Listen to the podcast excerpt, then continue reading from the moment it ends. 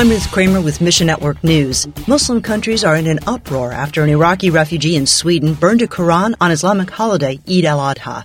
Muslims consider it blasphemy. There have been arrests in both Sweden and Germany stopping retaliation terrorist attacks. Now, Sweden's considering making protest burning the Quran illegal. Denise Godwin with International Media Ministry says we need to pray protection for minority Christians who could be targeted. Pray also for the gospel to diffuse anger with Christ's compassion. And substance abuse takes a toll on South Africa's next generation.